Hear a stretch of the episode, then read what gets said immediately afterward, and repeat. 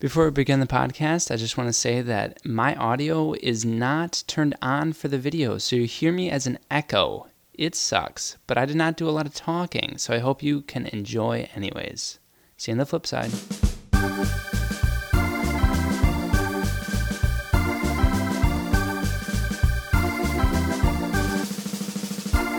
Hello and welcome to the Where's the Point podcast. Today I have a special guest. His name is Aaron Rosenau. He's my pastor at Faith Lutheran Church. We had a good time talking. Enjoy.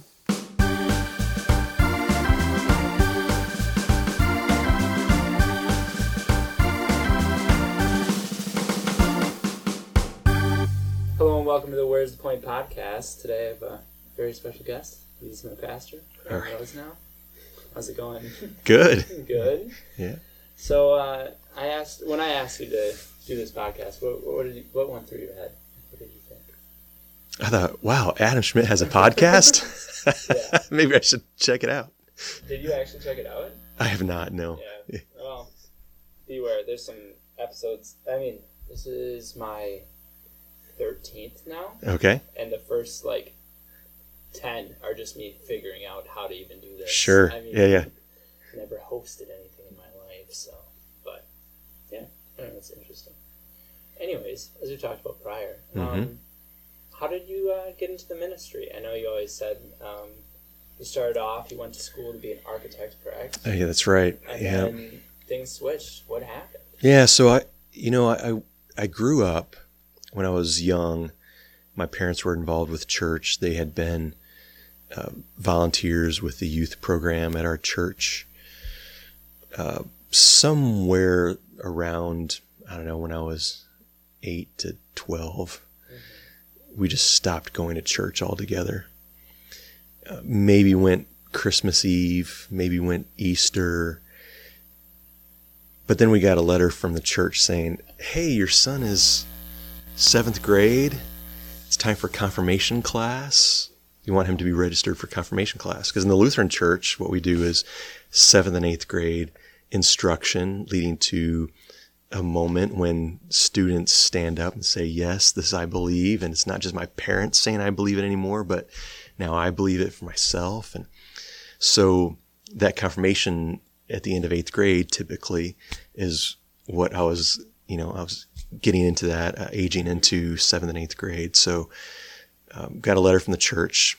Okay, it's time to sign up for confirmation class. So I went, and it was once a week in the evening Yeah, and kind of like what it is here at Faith. And so uh, I went. My parents dropped me off every week, picked me up afterwards, and we lived maybe like 20 minutes from the church. So it was, you know, it was a little bit of a hike there to get there, but not too big a deal. And um, going into eighth grade, then we got a letter from the church saying, "Well, your son is going in eighth grade, but now we we don't re- just require him to be at church for confirmation class, but he needs to be in worship 75% of the time. Yeah. So, uh, so we started to go a little bit more often. Uh, Probably weren't hitting the 75%, but we were still going to church more often. But then at the end of eighth grade year, it was May of 1989, if I remember right. I have a Bible actually has an inscription from my grandparents who gave me a Bible for my confirmation. It has my name on the front and the inside has the date. And um, after that confirmation in May 1989, I just dropped off the planet as far as the church is concerned. I, we stopped going to church again. And all through then high school and most of college, I maybe went to church, uh, you know, half a dozen times. Yeah. In fact, I remember one time it had been a while. We wanted to go to church for Christmas Eve, and we wanted to go to the midnight service. We knew that Christmas Eve they had a midnight service, and we figured midnight service means twelve midnight, Yeah. but it actually started at 11 p.m. and went until midnight. And so we showed up five minutes before the end of the service, thinking we were five minutes before the start of service.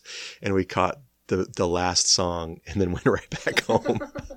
because I mean, that's how out of touch from church we were. Yeah. We just, uh, and, and this, this is the days before internet where you can just look up the church times and Yeah. worship times. So, you know, we um, we missed out. But anyway, when I was in college, then I was studying to be an architect. Mm-hmm. Uh, and it was around my third year of college. I was I was really at a low point, and I, I like to tell people that it, it- this is something that's possible. You can be surrounded by people mm-hmm. and still feel utterly alone, mm-hmm. and that's exactly where I was. I had, you know, some relationships that went south. I had um, just I wasn't feeling comfortable with architecture as much as I thought I would. I just was feeling purposeless, directionless, friendless. Um, just I was at a low point. My parents were going through divorce. Uh, it was just just an ugly time of life, and um, so I thought, well, maybe I'll try out church. It had been years, but I'll try out church. So did you go like in your college? So there's in the col- in college town is this Muncie, Indiana, Ball State University. I went to the local Lutheran congregation because that's where I grew up, Lutheran, and uh, I went in, but I I got there purposely just as worship started, and I sat in the very back, the very last pew, and as soon as uh, as soon as we were singing the last song the last verse of the last song, I stood up and walked out so I wouldn't have to greet anybody. I just, you know, snuck in, snuck out, Yeah. basically. So I'm back in my architecture studio at Ball State, and this is, you know, a huge room. It's, I mean, there are big drafting tables across this, dozens and dozens of them across the room, and I'm in actually in one corner where my desk was, and I'm lifting my head up and there are these two guys They're just acquaintances of mine didn't know them much but i knew of them. They're walking across the room. There are not very many people in there so i'm like where are they going? But they're headed toward me. And sure enough they stop at my my table and they said hey uh, we saw you in church on sunday but you didn't stick around long enough for us to say hi afterwards and so I was, yeah, yeah, I was there. I was sitting in the back. I really didn't want to talk to anybody, but you know, just kind of, I was at a low point, needed, needed some Jesus. And uh, they said, hey, you know what? We, on Wednesday evenings, we play wallyball. The group of us from the church play wallyball. Now, most people have no clue what wallyball is, but it is basically volleyball on a racquetball court. Really? So if you think about the material of a racquetball, mm-hmm. that kind of rubber, you have a volleyball sized racquetball with a net strung across the middle. And so you can bump it, set it, spike it off of the walls and everything. Same rules, you know, you have two teams playing back and forth, but you know, you have three hits to hit it over the net, but you can actually spike it off the wall, much like you would a racquetball. So, so anyway, this group of students from the church and the college ministry were getting together Wednesday nights to play wallyball. And I said, hmm, sounds like fun. Never played before. So I went to check it out and went with these two acquaintances of mine who then became good friends and later roommates of mine uh, toward the end of college. Um, we went and played wallyball, and I got to know some of the people in that college ministry at the Lutheran Church. Started going more often with them, and so when I uh, when I went to church one time, rather than sitting in the very back, I was sitting right in the middle, and straight back from where the pulpit was. And I can remember very vividly that there was a there was a guest preacher one Sunday, and this uh, I came to find out later that he was uh, he was doing college ministry, teenage ministry around our entire church body around the United States, and he came for a visit and preached for the the church. I think as past the pastors were on vacation or something, Yeah. so we had a this guest come in, and he was preaching on. Uh, there are three parables that Jesus teaches in Luke 15 It's the parable of the lost sheep, the parable of the lost coin, and the parable of the prodigal son or the lost son. That's probably the most familiar one, the prodigal yeah. son. But Jesus says something there in Luke 15, and when he was preaching about it, it was as if he were speaking directly to me and looking in my eyes. Because he gets, gets to Luke 15, verse 10, where Jesus says, uh, I tell you, in the same way, there is celebration among the angels of God over one sinner who comes to repentance. He's talking about the kind of celebration you have, like the shepherd loses one sheep, but he goes and finds it, and then he lifts it up on his shoulders, takes it back, he says, "Rejoice with me! I found my lost sheep." Mm-hmm. Or the woman who has ten very precious coins, and he and she loses one, she turns the whole house upside down trying to find this one coin, and when she finds it, she calls her friends and neighbors together and says, "Rejoice with me! I found the lost coin." Mm-hmm. And so, in that same way, there's a party in heaven over one sinner who comes to repentance. And it was like the pastor was saying to me, Aaron, there's a party among the angels in heaven over you coming to repentance today. And it was the way I like to describe it is like if you have some kind of a, a container that is vacuum sealed and there's no air in it, right? You mm-hmm. suck all the air, it's a vacuum but you puncture through the outer wall of that container, what happens to that vacuum? right? It sucks in instantaneously. It sucks in air mm-hmm. faster than you can snap. Um, that was when I heard the gospel, the good news of Jesus, that there's a party over me. That was like hitting my heart, my soul with good news that filled up my heart instantaneously with joy and grace and love that I desperately needed. And that was the first piece that really got me on the track of I'm going to be a pastor. But I, didn't have that sense of it then. I, mean, I was getting back into church. I was hearing the good news again. I'm, God loves me. No kidding. Um, even when I don't feel like I have any friends um, at this low point, but this is exactly what I need to hear, filling me up. And uh, so then, after my third year, I had to do an internship. So the program I was a part of in the architecture college was designed to have a six month internship, and I uh, I was able to do that in Indianapolis, where I grew up, where my parents still lived stayed with my mom while I worked this six month internship. And another one of those vivid memories where it was like five o'clock in the morning, two hours before I needed to get up, but I was kind of in that twilight zone where you're yeah. you're not exactly asleep, but you're not exactly awake either. It's it's a haze. Uh, and I re- I remember hearing clear as day but but not not hearing with my ears, but hearing with my soul. Mm-hmm. You are going to the seminary, and you are going to be a pastor. And I remember waking up thinking, what the heck is a seminary?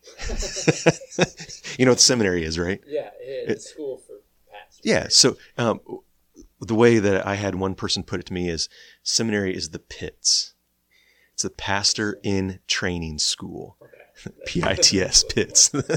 right. That's where pastors go to be pastors. Yeah. Um, so I, I had, had no idea. I mean, I kind of knew what a seminary was. I mean, I had another one of the guys that was in that college ministry had already talked about going to be a pastor. So I, I mean, I, I jokingly say I didn't know what a seminary was. I knew kind of what, but I didn't know what it meant. Mm-hmm. You know, what, what, what does it, what does it mean? What, does that entail? What does it mean to be a pastor?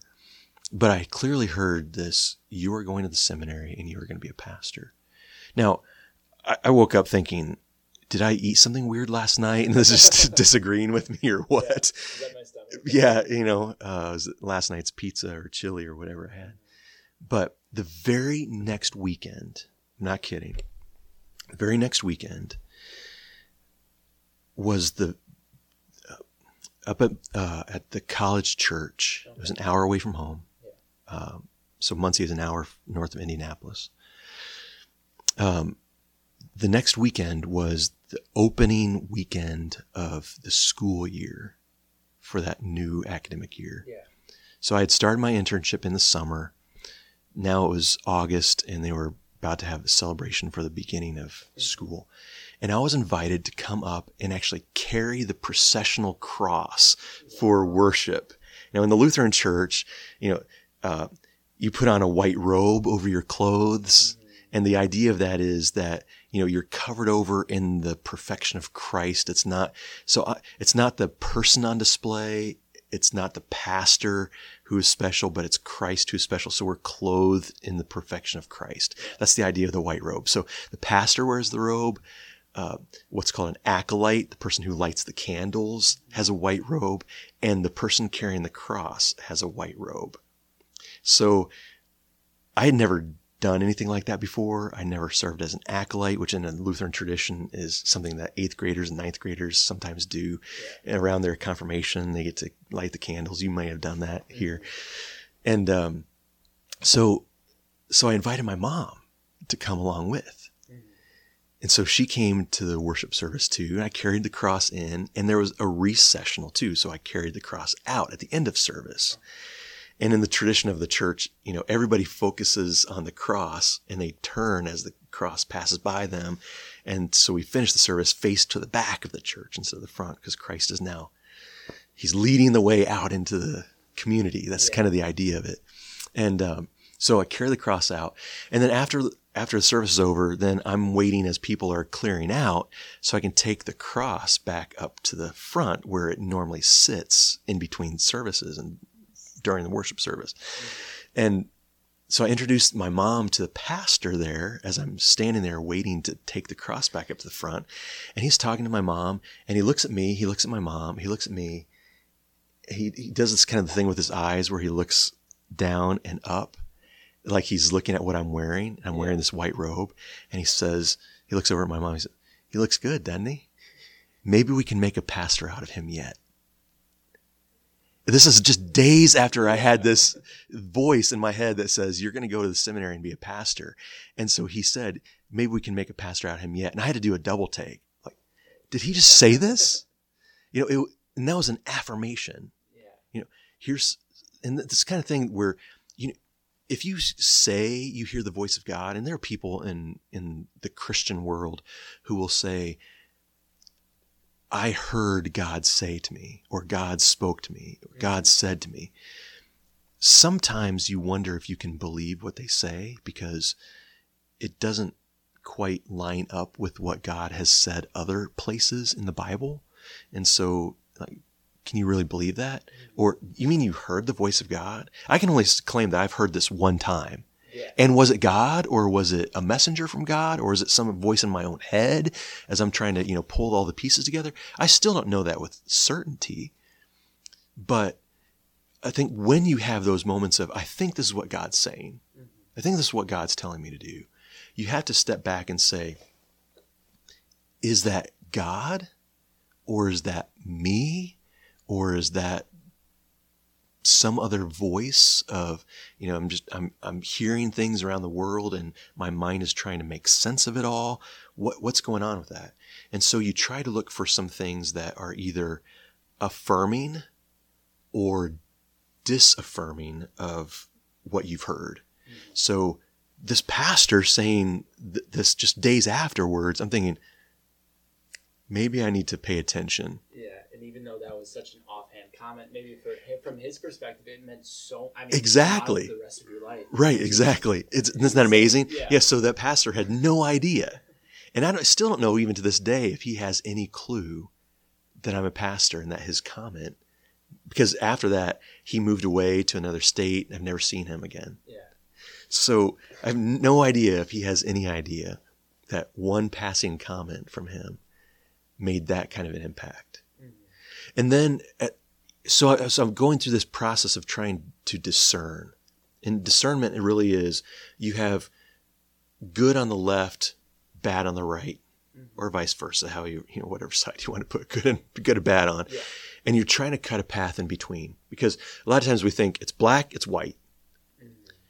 And no, there's a lot of black and white and there's gray in between.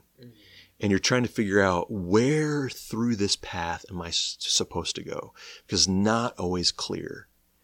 And so discernment is trying to cut through that and decide what's of God, what's not of God, what's good, what's bad. And so I, spent this season, I was still doing my internship.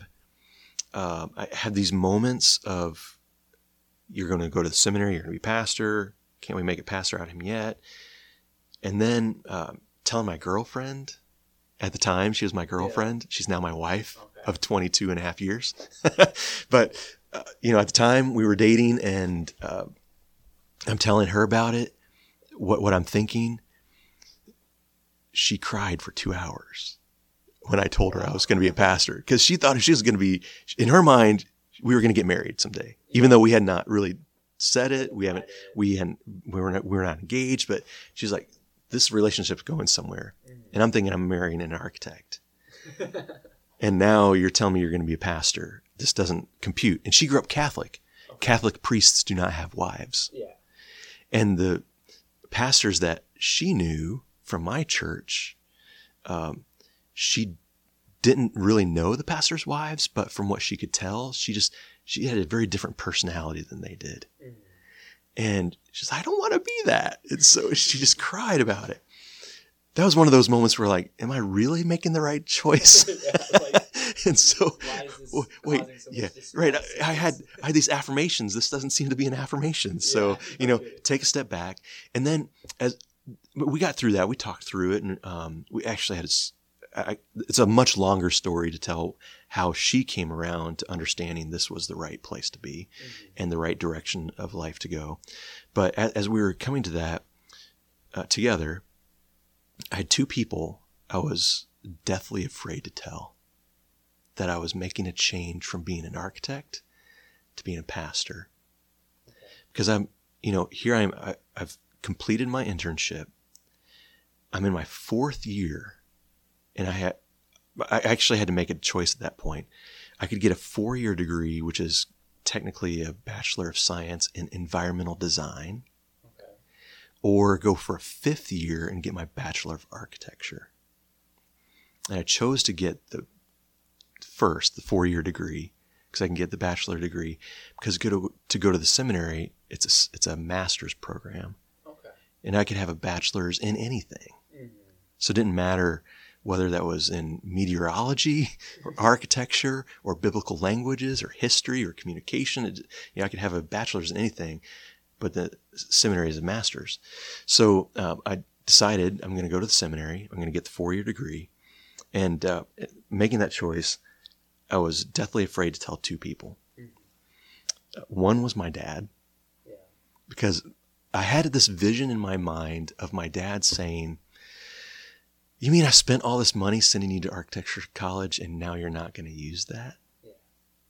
You know, almost like a disappointed. Yeah, and that was it. Could have been partially in your head as well. That, like, Right. Yeah. Right. Right. So the other person was my college roommate who ended up being my best man in my wedding. He and I grew up in high school together, Okay. went to college, we were roommates. Uh, he knew the life I lived before I came back into church. He knew some of the, you know, the debates that we had about politics and uh, girls and alcohol and eat parties and everything, you yeah. know, all that kind of stuff that was a part of my life in college. And, um, and I thought, he's going to say, what? You can't be who you have been and be a pastor. Yeah. And um, I told my college roommate first. Okay. Of the two, that seemed the lesser of two evils. and, and so I, I told him, um, as we had a small gathering of people, and I said, you know what, I'm, I'm changing up. I'm going to get my four year degree, not stay fifth year. I'm going to go to the seminary and be a pastor. Mhm. And he looked at me and he said, I always thought that you would do something like that.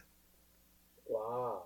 and not as an accusatory like you know i always knew you were going to do something like you know no it was like wow yeah i i always knew you were that kind of guy so somewhere deep down even when my shenanigans in college um, he saw a guy that was pastor material. Yeah. Um, so that was, you know, okay. There's another door open to continue to step through the affirmation, right, uh, toward this. And then I told my dad. Although it was really sort of a, I had told my grandmother first, which is his mother. Okay.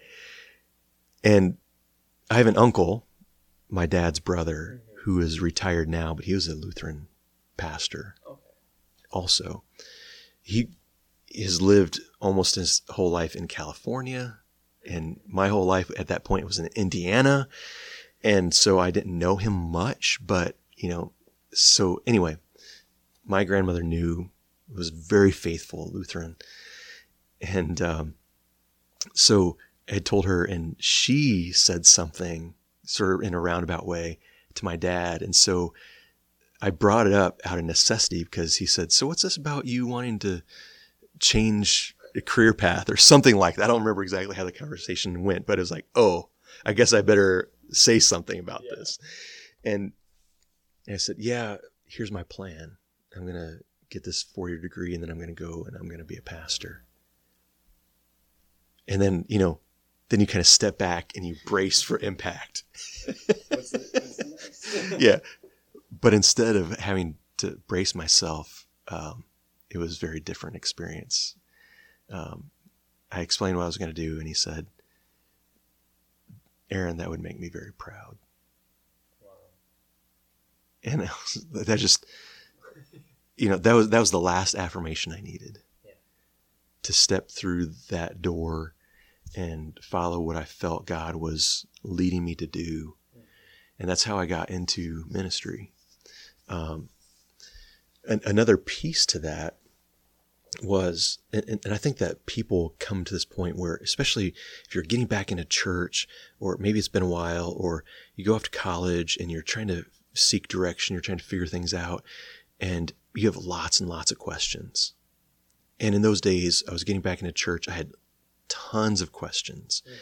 And I would go into the pastor's office, apart from the worship, apart from Bible studies that he was leading that I was a part of. I went into his, into his office because I said, Well, here's something that I hear. What, what's this about? Or here's something I read. What's that about? And, uh, and he said, finally, uh, he's answering questions, answering questions, but then he said, Aaron, I don't know. He said, he said, Aaron, I don't know. Like he couldn't answer one of my questions. And I said, what do you mean you don't know? You're my pastor. You're supposed to be giving me direction. And, and Yeah. it was one of those things where like, okay, I need to learn some of these things for myself then. Because, um, I, I, I just need to, I need to dig into the truth. And if someone can't answer the questions I have, maybe I need to be resourced to find those answers myself. And that's what I mean. Going to the seminary for four years, this four year process, it's a lot of learning. And I was learning a ton. Still am learning a ton. I've been a pastor for 18 years. And I, I would say I am a, a lifelong, insatiable learner. I'm never satisfied. I want to know more. I want to know more. I want to know more. And, um, and that it's been kind of that road of going to the seminary allowed me to figure some of those things out that others couldn't answer for me. And then, and then one of the things I love to do as a pastor is to help people who also have lots of questions to figure out how to get those answers. And one of my favorite things to do is teaching. And that just, it just kind of comes out. Yeah. Um, and I mean, from what I'm hearing, it's it's almost like you like to like to uh, teach someone to fish, not right, right. Not exactly give them the fish, but teach them. Yeah, exactly. No doubt. That's it's really cool. Um, to bring it back to that moment when you like heard something, you realized something, you said it, something spoke to your soul, kind of stems from that idea of like where do thoughts come from? Like where do Mhm. these like things like I was telling you when we were talking about my book about how I just came to the conclusion driving one day and Right. and then you have that period of time which you Mhm. described beautifully where you're trying to figure out what said that? Who said that? Where did that come from? Right. And I think a lot of times people just conclude it came from some outside source Mhm. instinctually Mhm. before that reconciliation. And that's where you Mhm. get a lot of those, oh, well, God spoke to me to do this, and it might not even be the right thing to do. Yeah, I, I think that there are some people who mistake their own voice for the voice of God. Mm-hmm. You know, this is what I want to do. This is what I feel is right to do.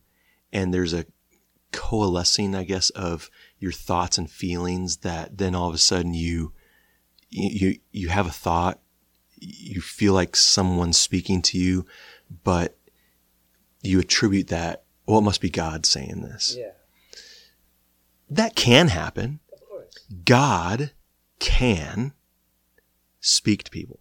God can do anything he wants, right? And he has spoken to people in the past. I mean, the Bible is full of stories. If we're going to believe that the Bible is, um, is a revelation of God to people, to human beings who cannot see God.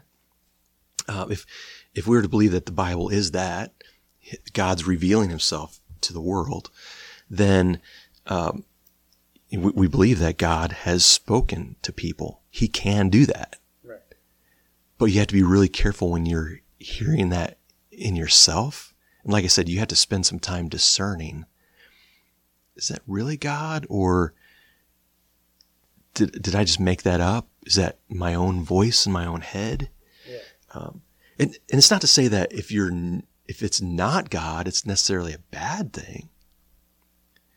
I think God can work through our thoughts, work through our emotions, but we have to be able to, in a disciplined way, work through and analyze, almost second guess, Mm-hmm. and not second guess in a bad, rebellious way, but just to affirm whether that is consistent with what God would say. You know, let's say, um, uh, God calls on people to love and show mercy. Uh, if if someone said, "Well, God told me to burn down that church," or God Yeah. told me to shoot that, you know, probably not. You know, there's some things that God says that, in again, if we believe the Bible is true, Bible says He is the same yesterday, today, and forever. God doesn't change. He's going to be the same God. So what he speaks to us in Revelation in the Bible is going to be what he would speak to you if he were going to speak to you. Mm-hmm. I think, you know, where ideas come from often, they can be God speaking through dreams, visions, thoughts, emotions, but sometimes it's also just a, a convergence of the reality in which you're living in and a whole bunch of pieces. I read something and I, I wish I could put my finger on exactly where the quote is from, but it was talking about innovation. That those who are especially innovative people aren't necessarily the most creative, as in they're just picking something out of thin air and they're saying, Whoop, here you go. But they are intuitive and they pick up on trends that are underlying that maybe most people don't recognize until after they have pulled well what's going on in culture here and what is going on in technology here and what's going on with what people are saying here and they pull those three four five things together and go boom here's the apple telephone you know it's like Right. uh, uh, or whatever technology or whatever innovation, whatever new idea. It's not necessarily a new idea. It's just a convergence of a whole bunch of other things. Yeah. And so anyway, wherever, wherever that quote is from, it, it was talking about how innovation or those who are innovative are, are really just taking the, the pieces that are stray pieces and pulling them together mm-hmm. into a common place. And and I would definitely say any creativity I've ever had is pretty much that. I'm not coming up with something new. It's just that it might be taking something else that was already started and thinking it in a new direction or new from a new angle. Um, and maybe that's consistent with what the Bible also says. There's nothing new under the sun, which the Bible actually does say. Yeah, interesting. Yeah. Um, yeah, to use an analogy um, that I was thinking of while you're talking is when you're talking about that idea of like there's black and white and gray in between. It's almost Mhm. like you started on one side of a forest and you have Mm-hmm. to weave between the trees and find your end goal at the end. But you don't know where you're going, and you're gonna hit a tree. You're gonna have to climb over a hill, whatever it may Mm-hmm. Yep. be. Yep. Those obstacles are gonna be in the way no matter what. Right. And Right. a lot of people stop with the before the forest. They don't like to. Well, they, they would, trees. yeah, I think that mo- most people would rather uh, go to the left or the right completely around Okay. the forest, right? Yeah. Right. Whereas uh, we have no choice but to be right in the heart of it. And there will be some times when we have to turn to the right or to the left or to climb up or to descend down because you can't go just straight. I would say that there is a purpose. You know, we don't want to be aimless, that it doesn't matter whether you go to the left and continue down the path to the left or go to the right and continue down the path to the right. Uh, I think there is some wisdom in finding the correct path because, you know, cutting in between, in between those trees and other obstacles, there is a, there, there's good reason to be on the, on the correct path, the right direction. It doesn't mean that it's going to be easy to get there. And you have to discern, should I go around it this way or around it this way? Go over it, through it, whatever. Um, yeah, I mean, for my Christian faith, I say God has me on a path toward heaven. And while I'm on that path toward heaven, it's not going to be an easy hike. If you look at the Old Testament people, the people of God who were walking through the desert, Yeah. it's 40 years wandering the desert. We may be wandering through trees or some other obstacle, uh, still trying to discern, okay, I'm still going that direction. I'm still going straight ahead. I might have to fight my way through, might have to go around this way or that way. I'm not going to the extremes, right or left, but I'm still trying to discern my way through. So, I- you know, to use your analogy, you know, you're still, uh, yeah, I mean, I think that it would be um, unwise to say it doesn't matter where you go. No, because going to the left may just end up putting me in a position where there's a cliff and I have no further progress I can make. Right? It's just it's the end of the road, or puts me in some other uh, bad predicament. I make choices in my life that have irreparable consequences.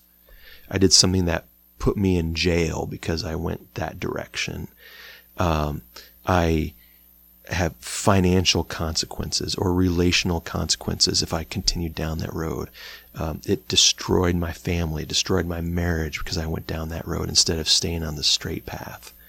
Um, you know, so there there are consequences to choosing one or the other, and why there's wisdom in going uh, with a purpose in a direction that God gives. So again, to use your analogy, I think there, you know, you have to be careful not just to say, eh, it doesn't matter. I think I think the reality that, and see, if I ever write a book, you're talking about writing a Okay, book. If. I ever write a book, it's going to be something about life is gray, or the Bible is gray. I'll give you my favorite example of why the Bible is gray and not just black and white. Yeah. And it's an example where it almost sounds like Jesus is contradicting himself. Hmm. Okay. So, Matthew chapter 5 in the New Testament, Matthew's the first book of the New Testament. And Jesus in Matthew 5 is teaching what is called the Sermon on the Mount. And he says, um, Let your light so shine before others that they would see your good deeds and glorify your Father in heaven. That's Matthew chapter 5. Matthew chapter 6, less than a chapter later, Jesus says, Don't do your good deeds to be seen by others. Okay. Do you see the conflict? Yeah, just a little bit. Just a little bit. So, Matthew 5, he says, Let everybody see your good deeds. Matthew chapter 6, he says, Don't let anybody see your good deeds. yeah. Well, which is it, Jesus? Like, wait, wait, wait, wait, wait. Which is it? Give me black or white. Do I let people see the good that I'm doing, or I don't I? And here's why. It, here, and, it, uh, and this is masterful, I think, by Jesus, and why I say it's gray. If you ask the question, should I let people see my good deeds? In other words, I, I'm, I'm helping a neighbor who is in need. It's something good. I'm serving my neighbor. That's what I'm called to do. That's what I'm supposed to do. Do I tell people about it? Yeah. Do I let people witness it or do I do it when it's dark and nobody's noticing? You know, do it in secret. Which is it, Jesus? And I think that he would answer my question with a question. Why do you want to know? Which is it? Because here's the, the context is different from Matthew 5 to Matthew 6. In Matthew 5, Jesus is saying to his disciples, Let your light so shine before others that they see your good deeds and praise your Father in heaven. In Matthew 6, the next chapter, Jesus is talking to people who like people to notice what they're doing so they are noticed. Mm-hmm. And who gets the glory? The person doing the good deed. So if it's all about your own glory, don't let anybody see it. If you want God to get the glory, by all means, let everybody see it. See the difference? Yeah. Now, there are all kinds of things like this in the Bible where you have to figure out which is it? Do I go left or right? Right. Because there's this fork in the road. There's a seems to be a conflict. The Bible is telling me to do it both ways. Let it be seen, don't let it be seen. Which is it? Well, if you want to glorify God, let it be seen. If you want to glorify yourself, don't let anybody see it. Well, it becomes that simple, but you kind of have to have the key, right? Yeah. What's what's the key to discerning which it is? Experience. You know, the more you come to know the Bible by reading it, understanding it.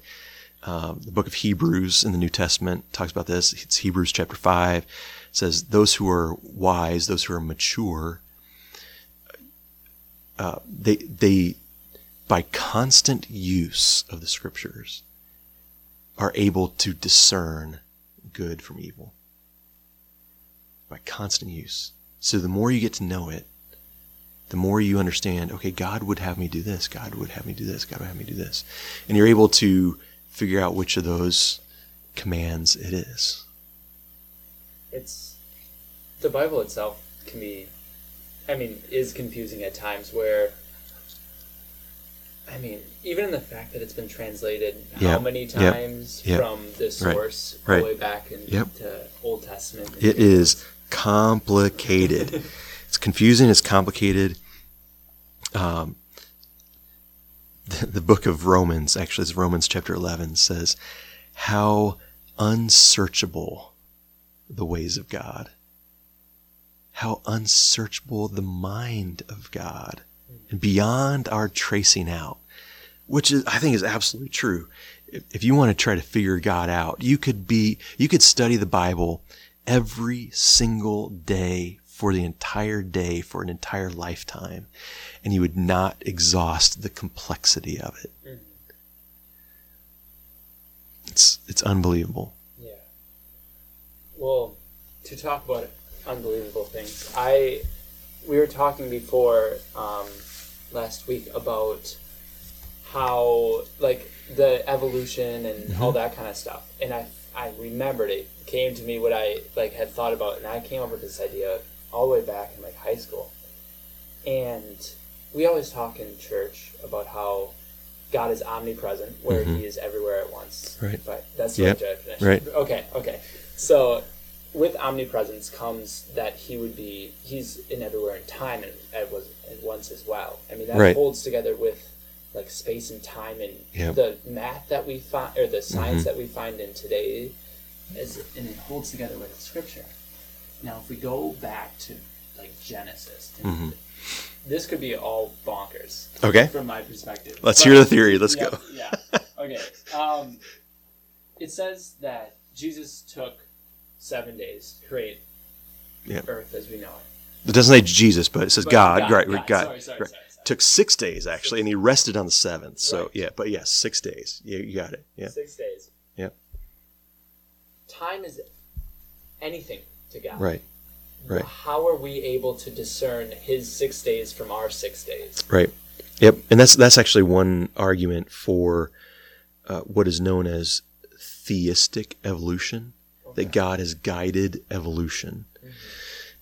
That well, the, it's called, actually called the day age theory, and the idea that when when it says on the first day this happened, on the second day this happened, on the third day this happened, um, that that day, quote unquote day, doesn't have to mean in Genesis 1 and 2, it doesn't have to mean a 24 hour period. Can't it mean a thousand years, 10,000 years, a hundred thousand years? Sure, it could. Right. I mean, there are places in the Bible that says to God, a day is like a thousand years, which is in that context. And I always say you have to understand this in context. The um, when he says a day is like a thousand years, it's talking about God's patience. He, he kind of takes the long view of history. We want it now. We want it today. Where God says this may take a thousand years for this to come around. You know, we want racism to be done in you know in in the world everywhere now Instantaneous. instantaneously. And yet, for whatever reason, in God's more infinite understanding and wisdom, He allows that there's still this evil of racism in the world. Right. You know, where we would want it now, today, God is much more patient and He's, you know, He's working on it. So, anyway, you have to be careful about that. You know, a day is, is a thousand years to God, because that's not exactly what it means that when Genesis 1 says a day, well, that could be a thousand years. It, It doesn't- could be. You can't but- take a verse and splice it back in front. Right, and- right. And, and, and, and honestly, Genesis 1 has many greater complications than that question of whether a day is a 24 hour period or a thousand years or a million years. Um, in essence, you have to understand that in the Bible, and this time discerning what the Bible says, there are different styles of writing compiled into the Bible. Yeah, that would make sense. There are historic documents in the Bible. They're just telling the historical account of what happened for the people of Israel, for Jesus and the disciples. Those are historic accounts. There's also poetry. You read poetry different than you read history. Right. So the book of Psalms in the Old Testament is all poetry. Yeah. Well, the book of Psalms says, The Lord is my rock and my salvation. Does that mean God literally is a rock?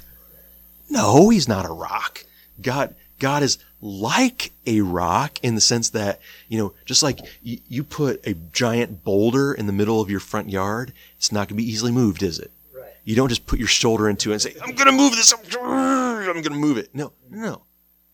God is like a rock in that he's not easily moved. And where sand moves with the with waves and the tide, rocks stay steady. Where some soil and uh, and flowers and grass might erode away because of the heavy rains, the rock stays. God is like a rock in that way. Well, you would read poetry in a different way than you read the historical books, right? In addition, then especially the first 11 chapters of Genesis are a kind of um, uh, a kind of narrative that's not historic narrative so much as a um, um, like um, symbolic Okay. language, much like Re- if, if you read the book of Revelation, which is at the other end of the Bible, Which is uh, the, the last book of the Bible, it's it's actually very strange, what we call apocalyptic language. It, it's a story that is all in code. yeah. So it's almost like if you tell a story about the Avengers, but there's a moral to the story. Even though we want to take a lesson from uh, from the Avengers that we apply to our world today. It doesn't mean uh, the Avengers is real, right? No one believes that there are these beings that can fly into outer space and they they're um, they have powers to fly and um, crush things with supernatural power and shoot laser beams out of their eyes and things like this, right? Nobody believes that they're actual beings like that, but the story is told to be to have a moral to it. The book of Revelation is told in that kind of it's a, it's a story with a meaning to it, mm-hmm. and it's all in code, so it's all symbolic to say, here's the real deal. Jesus is, is Jesus is victorious, and if you are on the side of Jesus, you will be victorious too. It's the whole book of Revelation. Okay. So now go to the other end of the Bible again. Go to Genesis one and two. The Genesis one and two, which is this the creation account, mm-hmm. is not intended. It was not intended when it was written. It's not intended today. It's not intended by God when He inspired writers to, to write it all down. Genesis 1 and 2 is not intended to be a scientific manual on how the world works. Right. Okay. It is intended to be an accounting of one simple fact.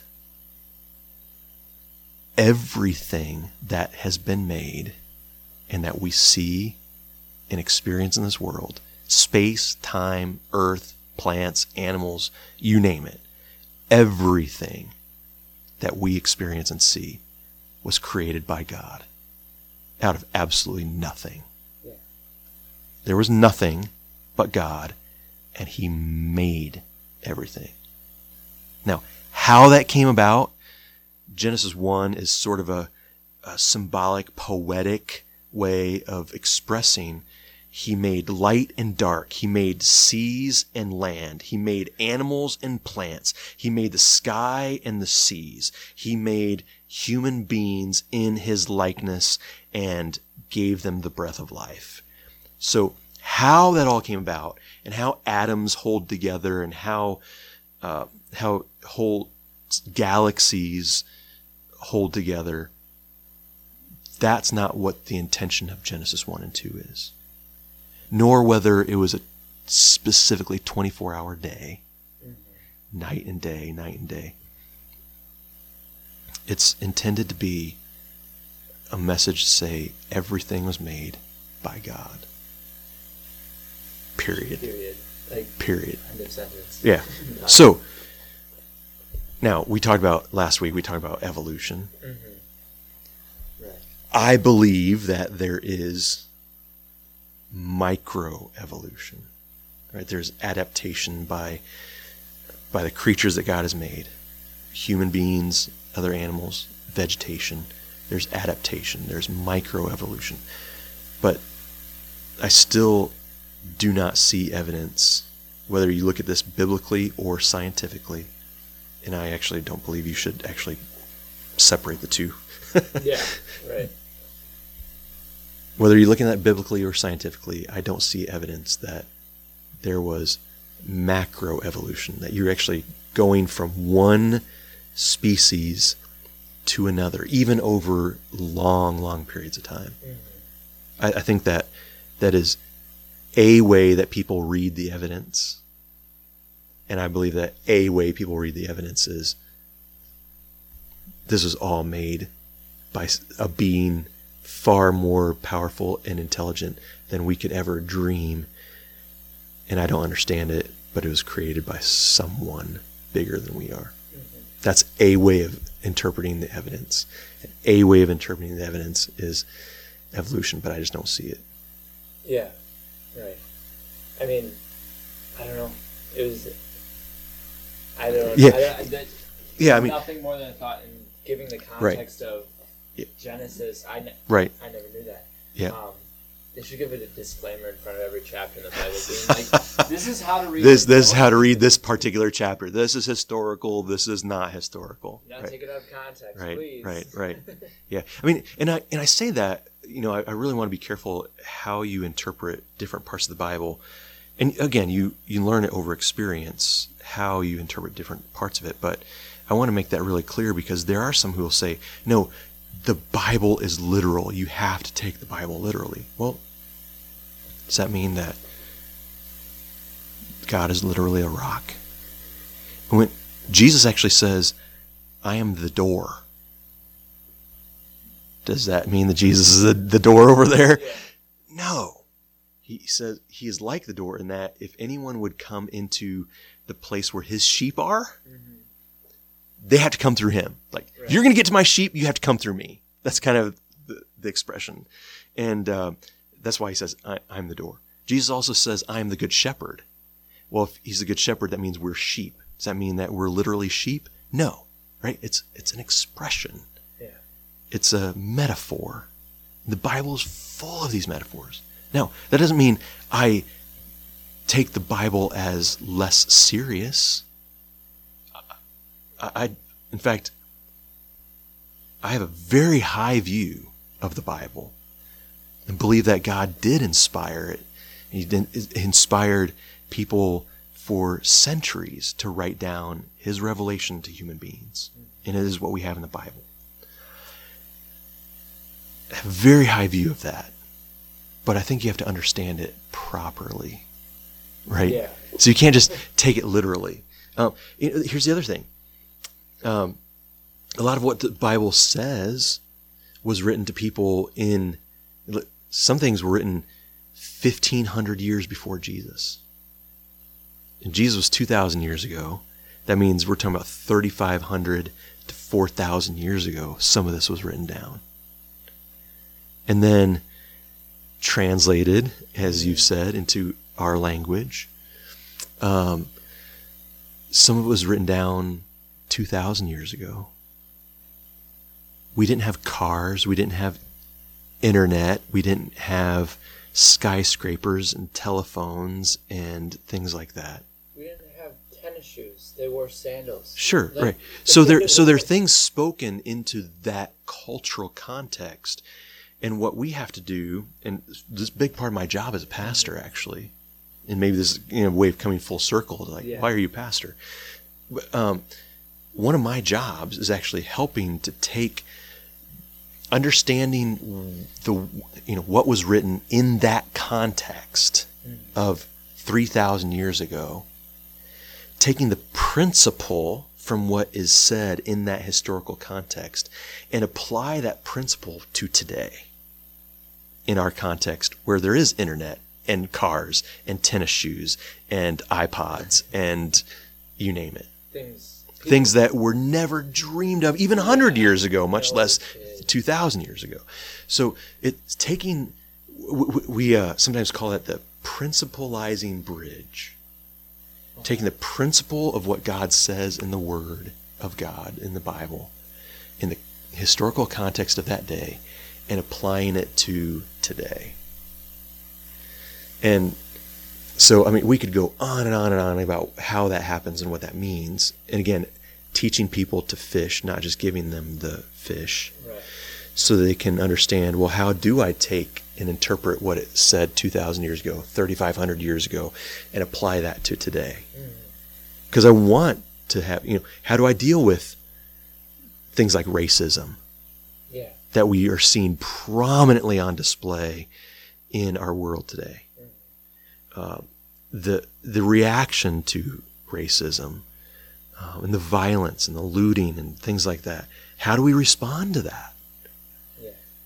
Well, the Bible doesn't address that by saying, well, there, there's going to be this time in 2020 where this and then this and then this happens. It kind of escalates. Yeah. So, you know, it, it, doesn't say that in the No. Bible, right? It tells, it tells the accounts, historical accounts of what happened with God's people at other times, and we can take what happened with them and learn from them, and then take those principles and apply them to today. It just means that you have to know history a little bit. You have to know uh, what what the Bible's saying, Right. and and then combine that all together. You know, again, it's like taking the coalescing of all of that into a new time. It's like true innovation. True innovation. There you go, man. Yeah. You know, again, to bring it full circle, maybe Yeah. in, the, in the conversation. To uh, that's a big part of my job. What I do as a pastor is um, really, in essence, serve as a prophetic voice, speaking on God's behalf for the day that we're in. Taking what I know of the Bible and the historical context and apply that to today. It's a huge part of my job. And I love it because it, it makes me seek out what God actually does say in the Bible because the times are challenging and figuring out when to speak and when to step back and listen, when to stand up boldly for a cause and when to pick your battles and decide not to step into a particular battle. You know, all that when we're trying to figure that out and wrestle with it, that I mean that that's what I have to when when we're wrestling with it, I have to go back to the Bible and say, well, here's here's what happened before. Yeah. Here's what happened in the time of Solomon or in the time of David, a thousand years before Jesus, and try to try try to put the pieces together Right. and innovate for our day. Innovate the Bible. That's right, for our day.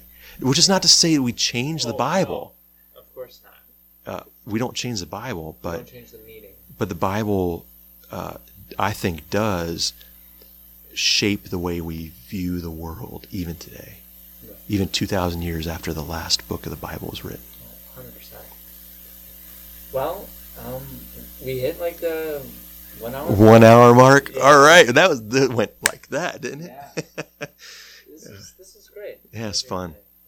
Yeah. We could do it again. We sometime, if, if you're willing, you weren't completely bored to tears by this or uh, or offended, then you can come back and we'll do it again. We can have further discussion, totally different topics if you want, or or say, you know what, you said something in the last time we were together, and I want to just expand on it. Fine, yeah, go for it.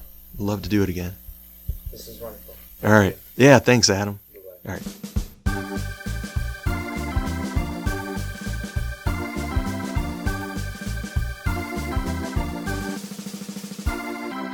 Well, I hope you enjoyed that episode of the podcast, and if you did, make sure you leave a comment if you wish. As always, I'm your host, Adam Schmidt, saying bye bye for now.